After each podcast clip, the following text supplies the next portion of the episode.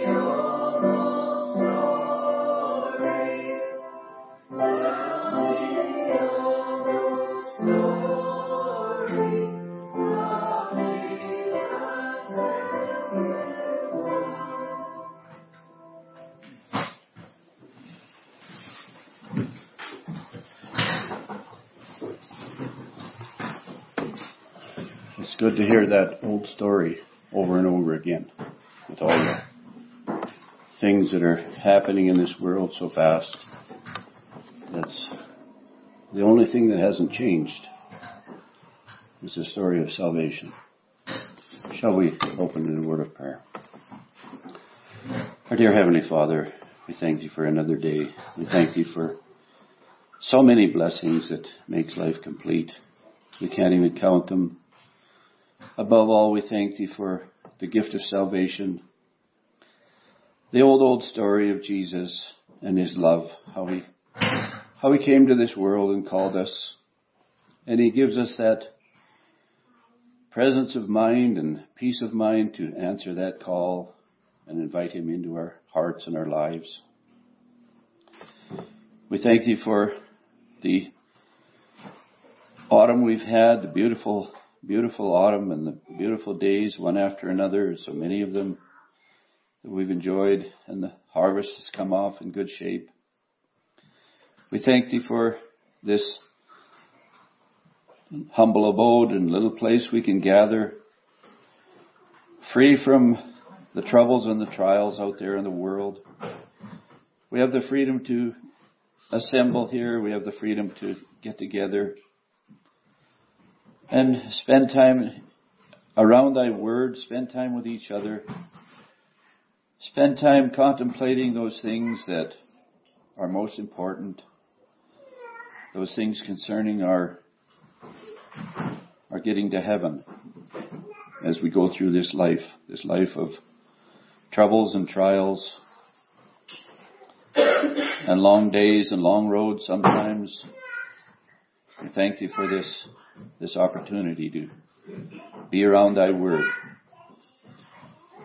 and that opportunity to, to take that into account, the, the words Jesus said that where two or three are gathered together, he will be here with us. We can rest in that, assured that He, He is here with us. Be with our speaking brother today, and be with each of us as listeners, that we can gain understanding,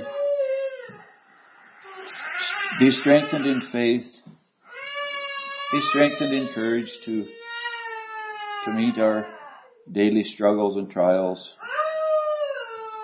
and in the end, receive that gift of eternal life on heaven's shore.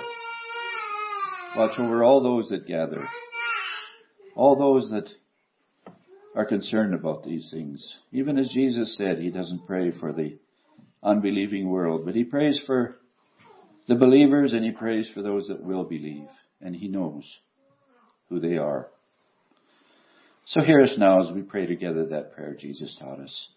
Our Father, which art in heaven, hallowed be thy name. Thy kingdom come, thy will be done in earth as it is in heaven.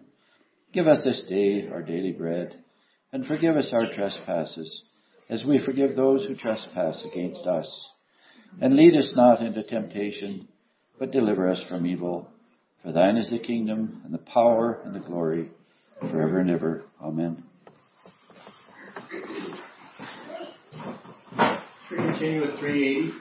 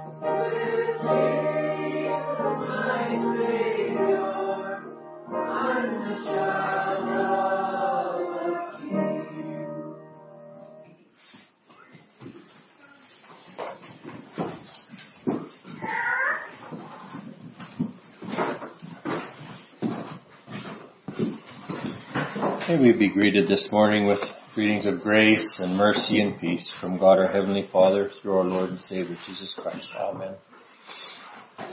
I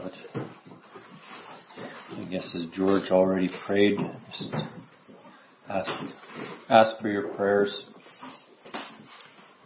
It's a, a wonderful and daunting thing to come and speak to living souls about matters of eternity and salvation that are so important and we understand that the value that God puts upon each and every individual. For a text this morning, I'll take a portion that I'm sure many of us are quite familiar with. Uh, I think perhaps at some point I've even spoke on it before. It's in the Gospel of John in the 15th chapter. I will read the first 17 verses. Reading in Jesus' name. I am the true vine, and my Father is the husbandman.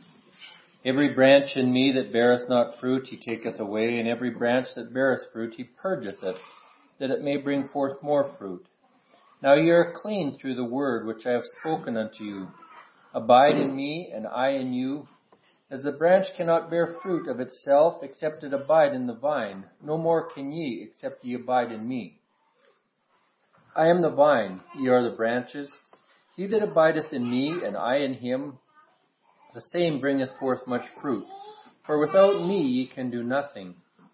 If a man abide not in me, he is cast forth as a branch, and withereth, and men gather them and cast them into the fire, and they are burned.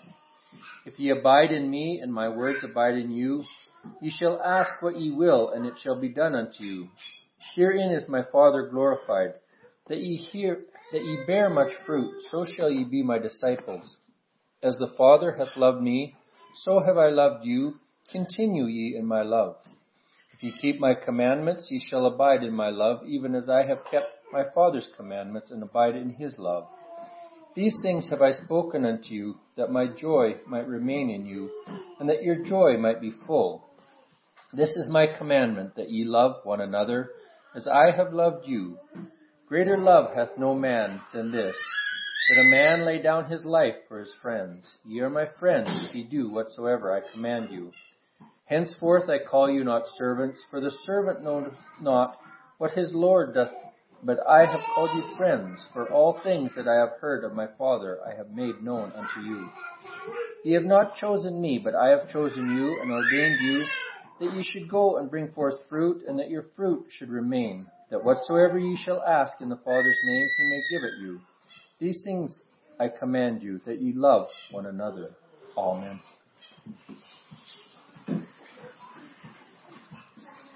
This is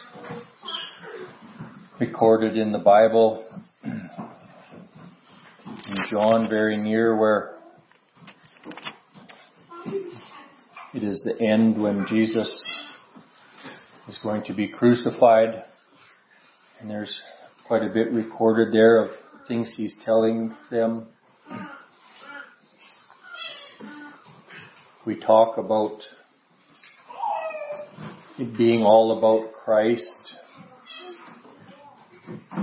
And yet I think at times it's hard for us to understand because we walk here as, as humans.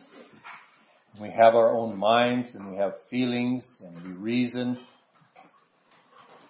And I struggle sometimes to, it says that we are dead to sin and yet it seems very much part of our being, or my being. And I guess it is such that we can recognize that we need, whether things are good or whether things are bad, that we would turn to Christ.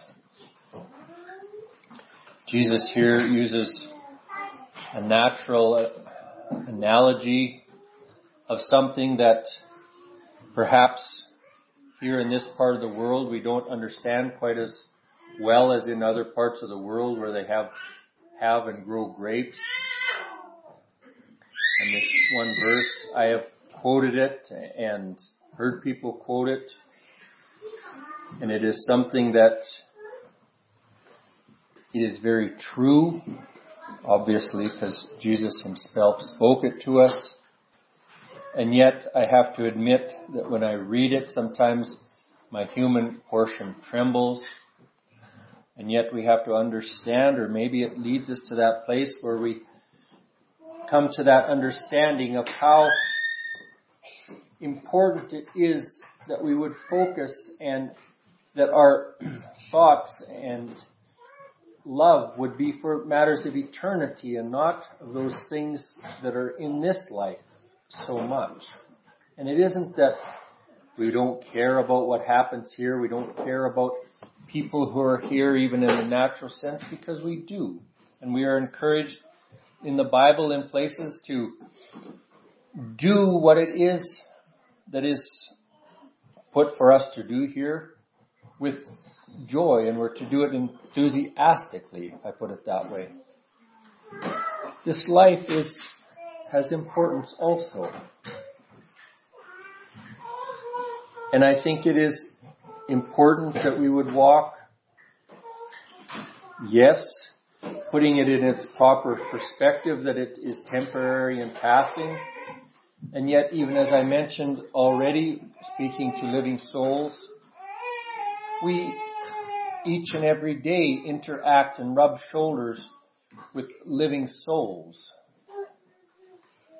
And we would as Christians desire that our walk would be such that it would spark an interest and that people would have a desire to come to Christ and find a need for something beyond their natural reasoning of how to deal with things in life. I think as Christians sometimes we can forget because we see that just the same as everybody else in the world, we have problems.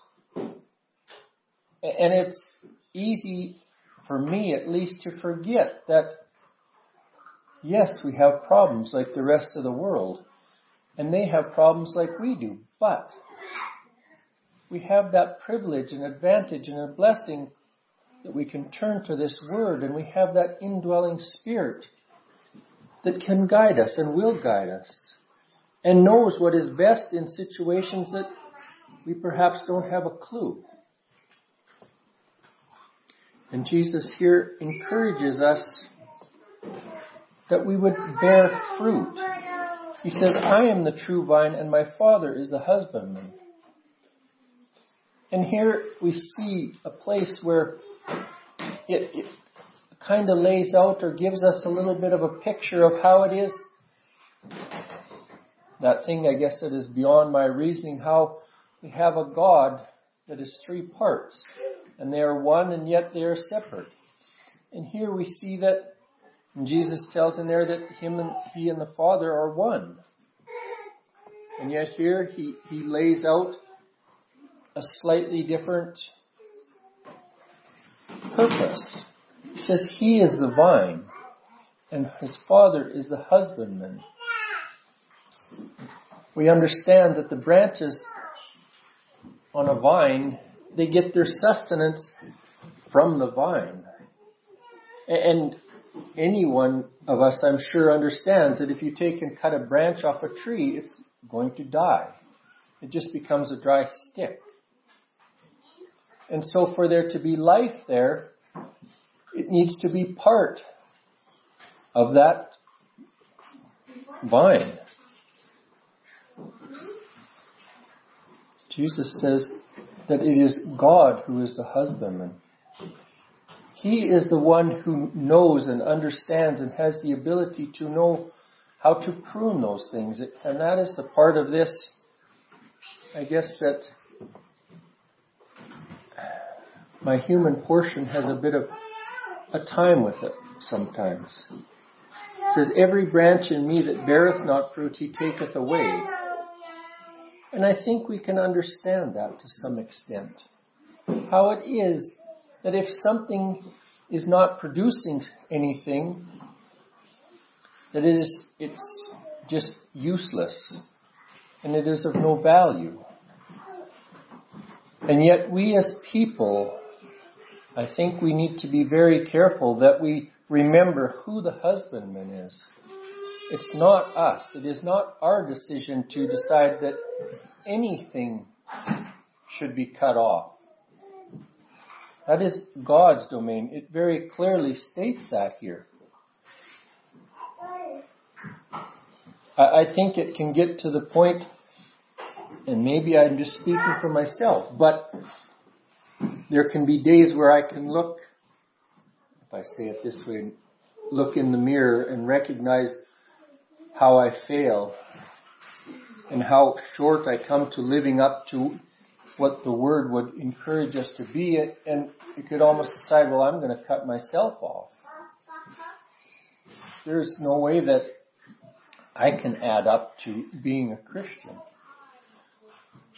And thanks be to God, this word lays out, yes, what it is that God demands of us, which is perfection.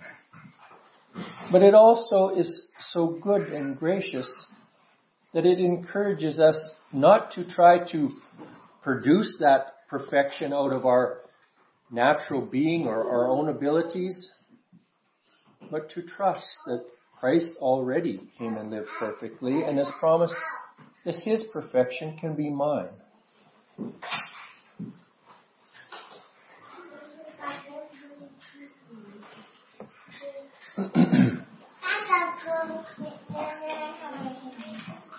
it says then, he that, oops, um,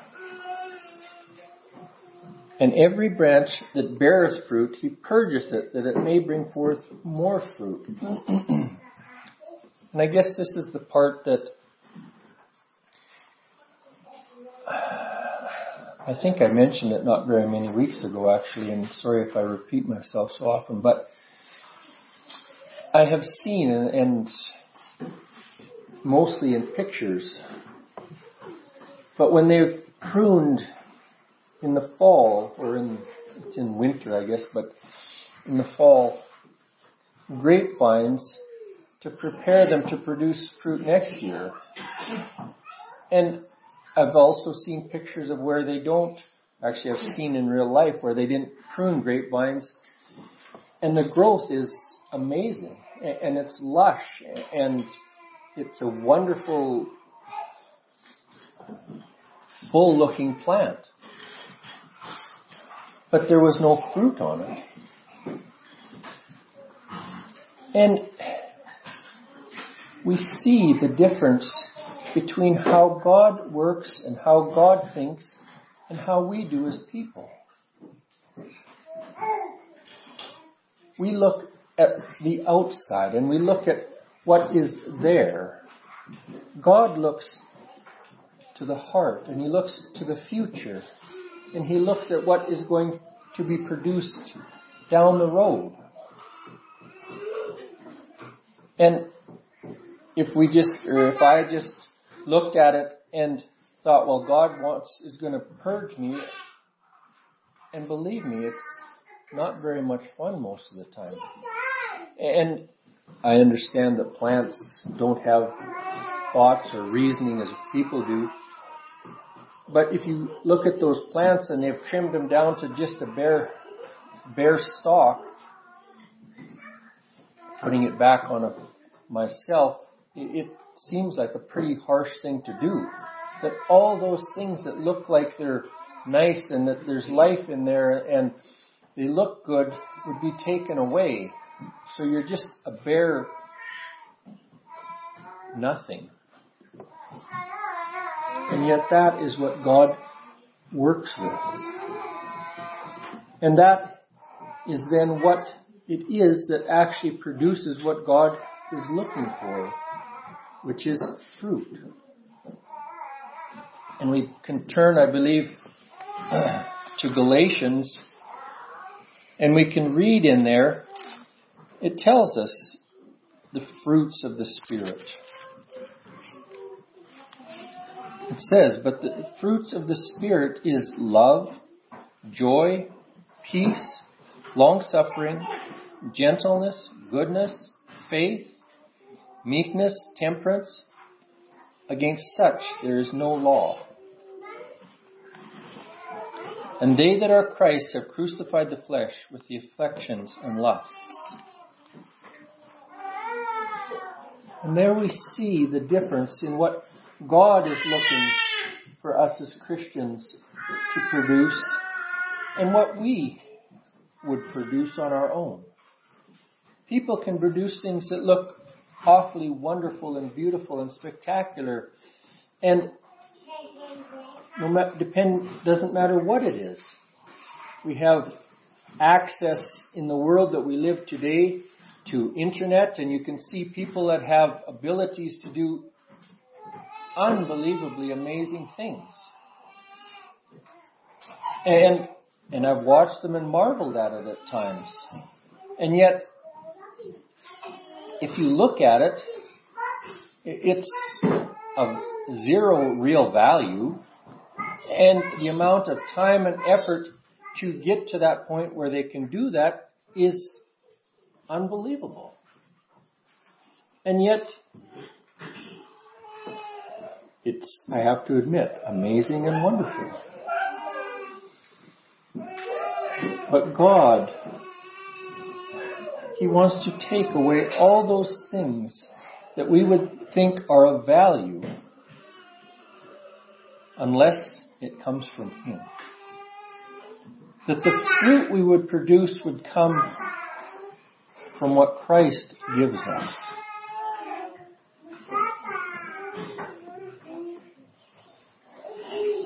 It says, Now ye are clean through the word which I have spoken unto you. Abide in me, and I in you. As the branch cannot bear fruit of itself, except it abide in the vine, no more can ye except ye abide in me.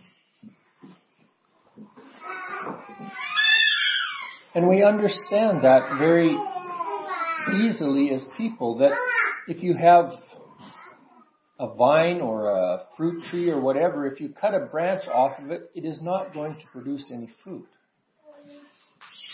It has to be hooked to the tree or it has to be hooked to the vine to receive the necessary food and sustenance to produce fruit.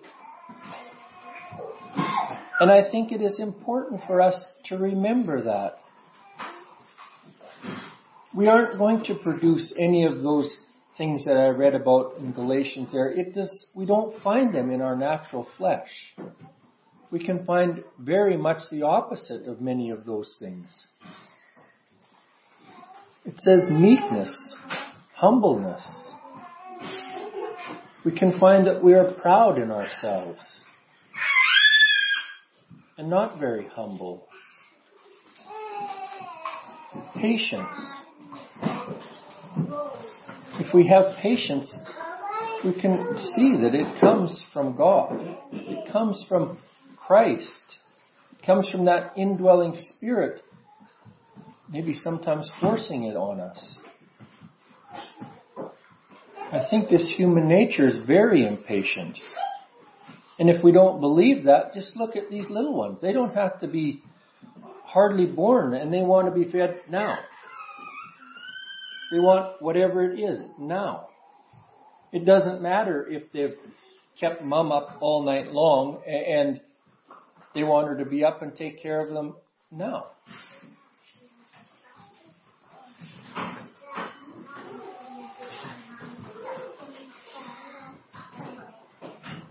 We would desire that we would abide in Christ that we would be led by that Spirit.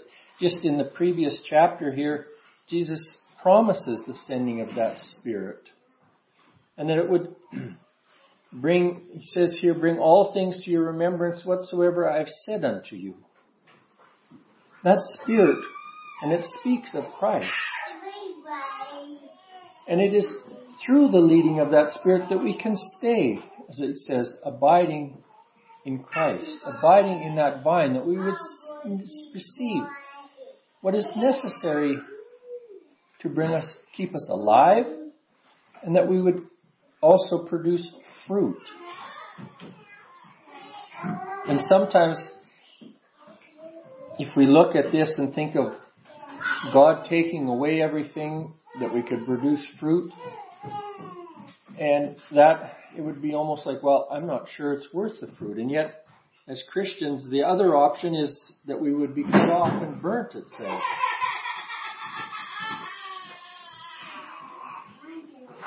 But he says in that third verse, how it is that we are able to abide in him. It says, Now ye are clean through the word which I have spoken unto you. It's an interesting thing how Jesus speaks of the Word when He is the Word. And it is how it is. He came from heaven and God instructed him to speak of himself and speak of what he was going to do and accomplish it. And this word, in it, we find life, spiritual life, and salvation and it is Christ. Jesus says, I am the vine, and ye are the branches. He that abideth in me, and I in him, the same bringeth forth much fruit, for without me ye can do nothing. It is hard to believe at times in our lives, I'm sure, for all of us, that we are actually producing any fruit. And yet, when we are abiding in Christ, He says that we will produce much fruit. Why? Because the fruit is up to Him. Because He is the one that provides what is needed to produce it. And He has absolutely, if I say complete and perfect trust in the Father to purge what is not needed that the most fruit would be produced. I remember, and I believe it was Unston, not that it matters, he was speaking one time and he was explaining it. I guess the reason I'm repeating is it because it struck me at the time when he said it because I don't want to admit it and yet it's, I found it to be true. He said in his mind he thinks that well, God, if you would just give me this and give me this, then I could be more of a use to you. But he said in his life he's found more often that it's God says, I'm going to take this away and I'm going to take this away that you can be of more use to you, me. There's many things in this life that they may be not even bad things. And yet God in His wisdom understands that they are a distraction to our salvation and it is something that is hindering us producing fruit. to the level that He would want us to. It says, If a man abide not in me, he is cast forth as a branch, and is withered, and men gather them and cast them into the fire, and they are burned. And I believe that this can be taken in a number of different ways. We understand it talking about trees or vines in the natural sense. That if a, and I've done it in my own yard, there's a branch on the tree that's whatever, for some reason it's died or for some reason it's been snapped off and so we, so it's not alive. So we cut it off and throw it in the fire and burn it.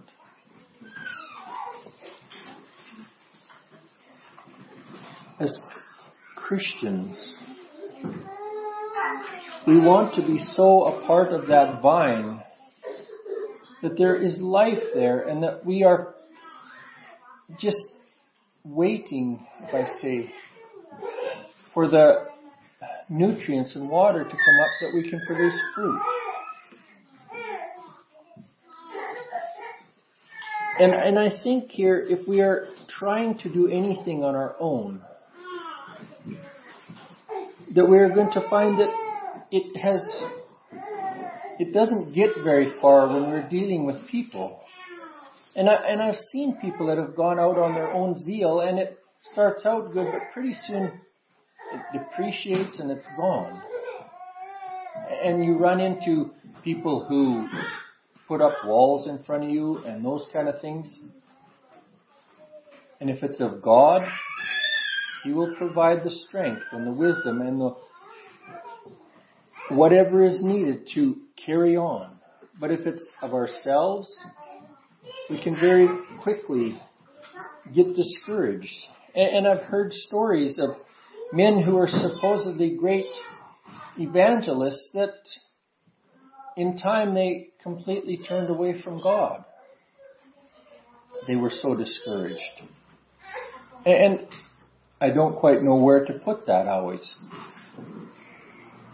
But it happens. And in one sense, the answer is very simple. We simply abide in Christ. We look to Christ for our strength. We look to Christ for direction. We look to Christ to give us faith. And I heard someone say, and I maybe even have repeated this here, but they said that many times we have big and wonderful goals as Christians, but God's goals for us might be much simpler. And it may be so simple as to just that we could become more Christ-like. And as people, that's often I've found a very hard lessons. And it doesn't seem to be very glorious. In fact, lots of times it's quite humbling and almost humiliating. But it shows us very clearly that God's goals and God's way of doing things is much different from ours.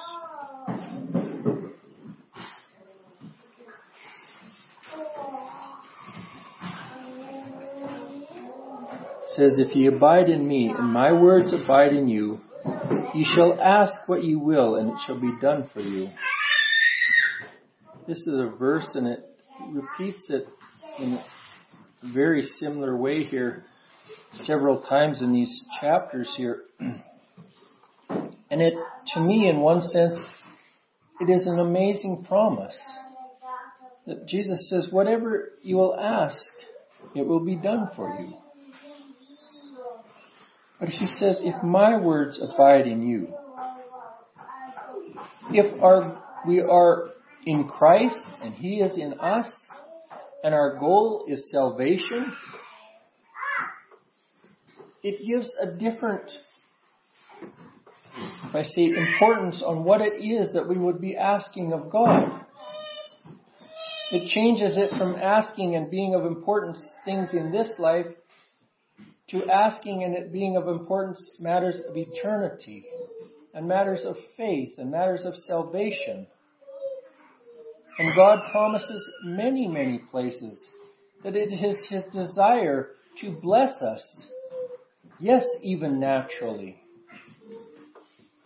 So when we look at this world, we know it's temporary.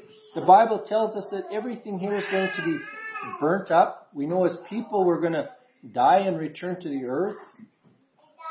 And yet God still desires to bless us in those natural things. And we've here, as George even mentioned in his prayer, how blessed we have been even with the weather here. God cares about these natural things. It isn't that He doesn't care about anything that goes on in our natural life. He does. And I think it's good to remember that if we put it in the context that if it's important, these natural things, how much more important it is to God and how much more would He desire to bless us with those spiritual things. With faith and with His Spirit. And that He would guide us, that those things would be important to us. It's very easy to get caught up in the ways of the world, excuse me, that is all around us. And much of the things, there's nothing wrong with them. As long as we can put them, they're temporary and they're of no real importance compared to eternity and salvation. And what Christ has done to me, for me.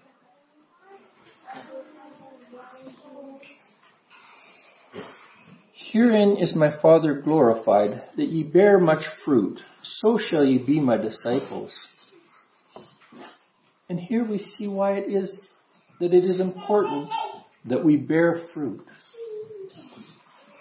Because in many ways, if we look at it and take the whole big picture and bring it down to perhaps as small as we can do it, excuse me, as people here, our purpose is that God would be glorified through how we live. And it seems like a pretty big thing because at times it doesn't feel like we're bringing much glory to God. Or maybe it's just me, I don't know. But we would desire that that fruit would be there. That we could be those things that are in, in Galatians there that I read. And I believe if we are honest with ourselves, we recognize that we don't find those things, they are in us through Christ. Faith comes of God. Our goodness comes of God. All those things, they are fruits of the Spirit that dwells in us. They are not fruits of the flesh. And we see that we can't claim any glory for them. If we are, there's a problem. Because we're lying to ourselves and we're really lying to God also, saying, well, this is something that I have done and this is something that I have produced. and it's humbling to recognize we don't have those abilities. And if we do can and do recognize that, that those abilities come from God, even in me, how am I going to do anything to produce them in someone else?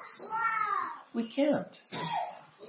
But we can share that gospel message that hearts can be turned, that God, through His Spirit, can produce fruits in others also. and we can tell people that with confidence because if that Spirit can produce those fruits in me, believe me, it can produce it in someone else. And we recognize that. And it's why we share the message of salvation. It's why we share that story that even the song talked about, that old, old story of what Christ has done. And yes, we see the world very much trying to take even the beginning of that story. Well, I don't know what the beginning, but the birth of Christ, Christmas, that we commemorate and celebrate. And they want to turn it into something totally different. They want to take Easter, where our salvation was completed, the work of salvation, and our sins were paid for on the cross. The greatest gift and act of charity that mankind has ever been given. And they want to turn it into something totally different about who knows what. Bunnies and chicks and eggs and as Christians we can recognize that it's the work of the devil. He wants people to be distracted, to not recognize how important these things are.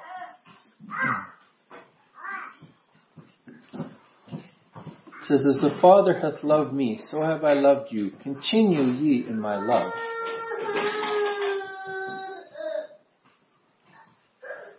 God, I don't think we as human beings can understand how much God loved Christ.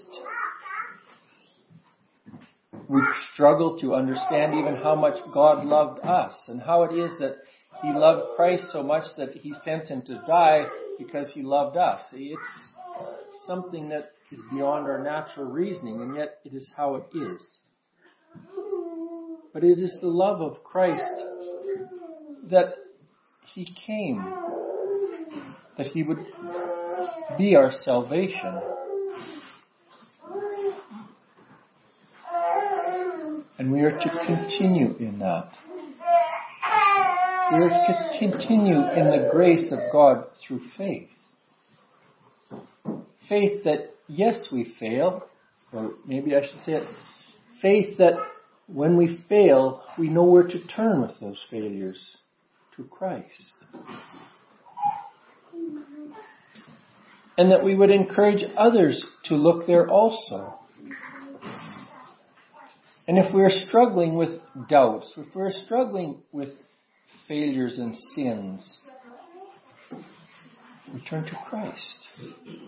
And we have the privilege of knowing where He is found abiding in the hearts of his children. It's a overwhelming privilege we have. We don't have to go on some long quest to some far off part of the world or mountaintop or whatever. Here's in this little church the Spirit of God dwells in the hearts of His children. We have it so near. The Bible tells us where two or three are gathered. And it isn't that if you're on your own, God isn't there and His Spirit isn't there. It's encouraging us to have fellowship and unity of spirit. And that we would lay aside those weights and differences and problems and have unity in Christ.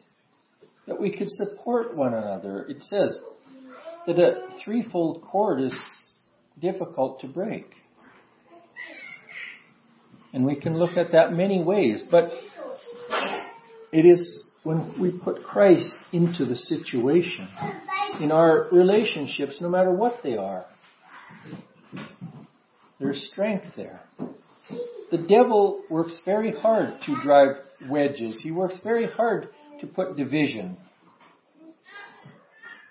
I don't know if I can turn to it, but it's in one of the Psalms. And it speaks about how wonderful a thing it is when there is unity. It speaks about.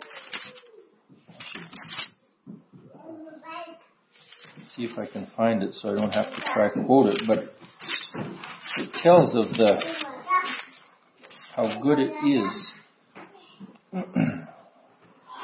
Sorry, I can't seem to just turn to it. Oh, here it is. 133rd Psalm.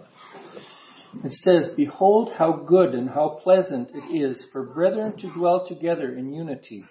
It is like the precious ointment upon the head that ran down upon the beard, even Aaron's beard that went down to the skirts of his garment. It's a blessing when there is a unity of spirit.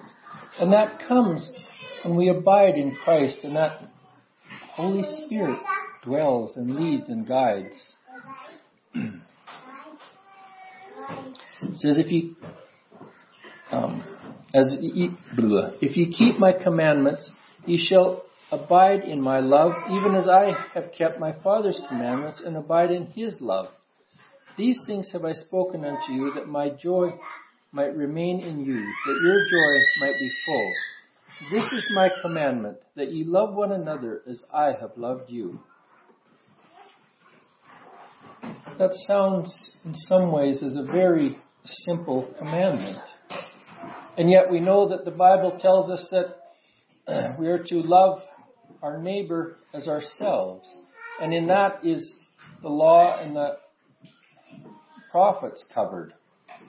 We're to love God and our neighbor as ourselves. And in that simple statement, all the law, and so we see how much that can be expanded because there's all the books of the law and there's all the prophets. And all those things are simply, basically, to love God and treat others as we would want to be treated. And it struck me this here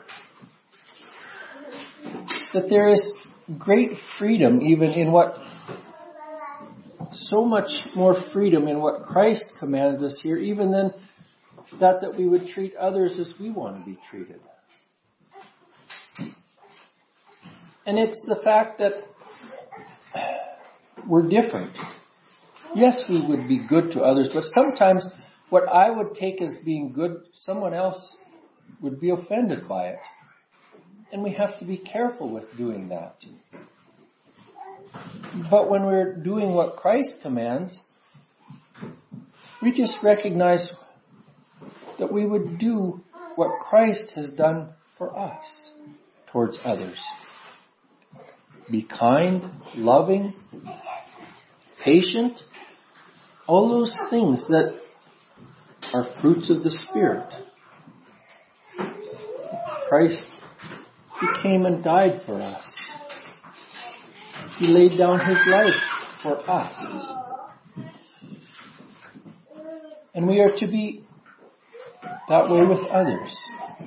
It's a difficult thing for this human nature, and the world says, me first, and then, then maybe you can do for others. No, the Bible encourages us to look to help others first and be kind to them and trust that God can take care of us. Jesus here says, Greater love hath no man than that a man lay down his life for his friends. We understand that Jesus did exactly that. In, the circles and the world that we live in right now, I don't know too many people who actually physically have had to lay down their life for, for others. But I think very often we are encouraged by the Spirit that we would put our life secondary to the needs of others around us. Why? Because we are showing the love of what Christ has done for us to them. And hopefully our actions, and I think if we're doing it with the right motivation, those actions will show that they are motivated by the Spirit of God. They are motivated by what God has done for me. Ye are my friends, if ye do whatsoever I command you. Henceforth I call you not servants, for the servant knoweth not what his Lord doeth, but I have called you friends, for all things that I have heard of my Father I have made known unto you. It's a wonderful thing to be able to even be considered a servant of God, and we talk about being servants of God.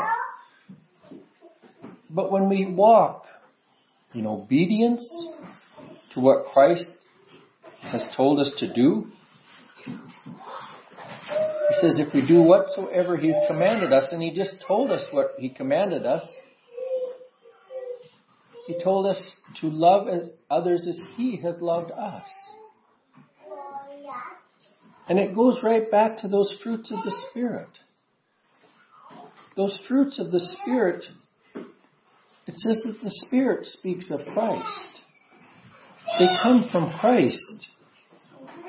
We would love others simply because of what Christ gives us.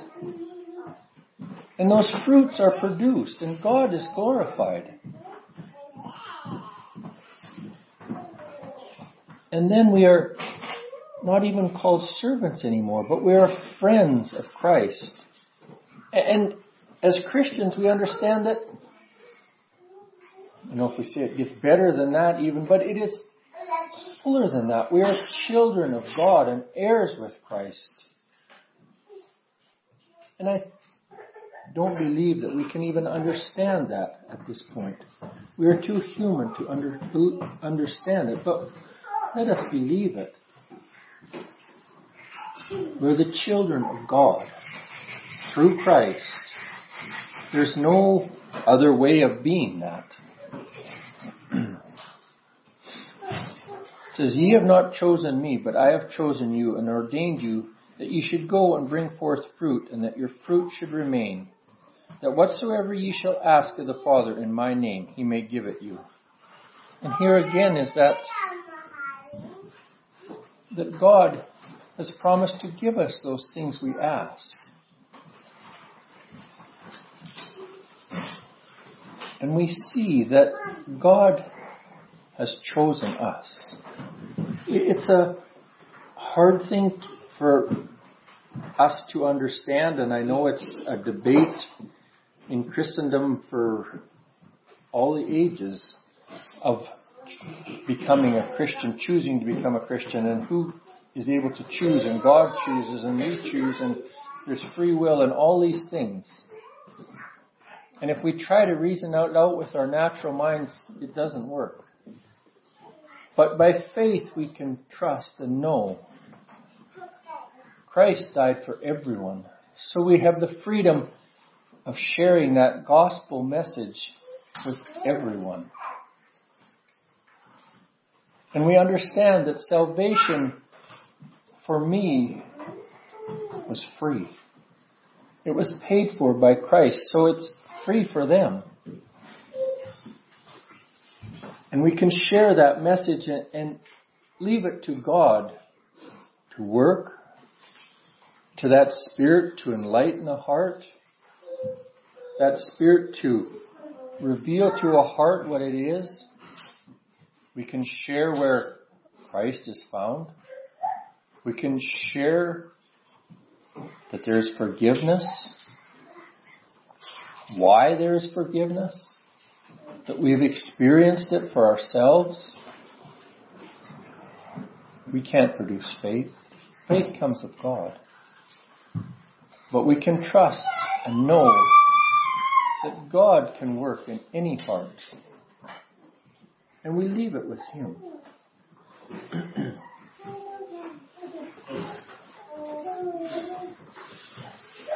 he repeats this. These things I command you, that you love one another.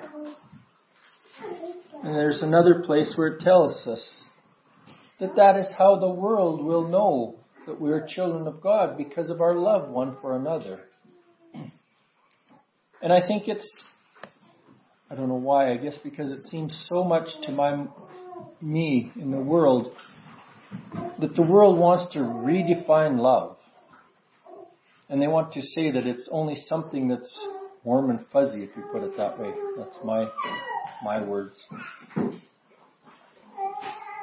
God's love for us isn't always warm and fuzzy. Sometimes it seems quite harsh, and even if I go back to where it speaks of purging those things away, that we would bear fruit, it can seem pretty hurtful at times.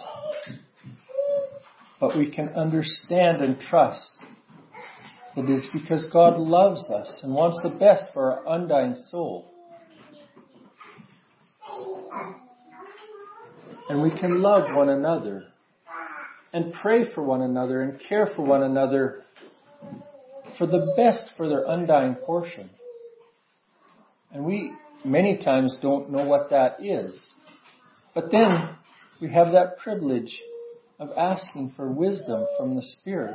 And it promises here that if we ask, it will be given. He has promised to give us that wisdom. He has promised to give us of His Spirit.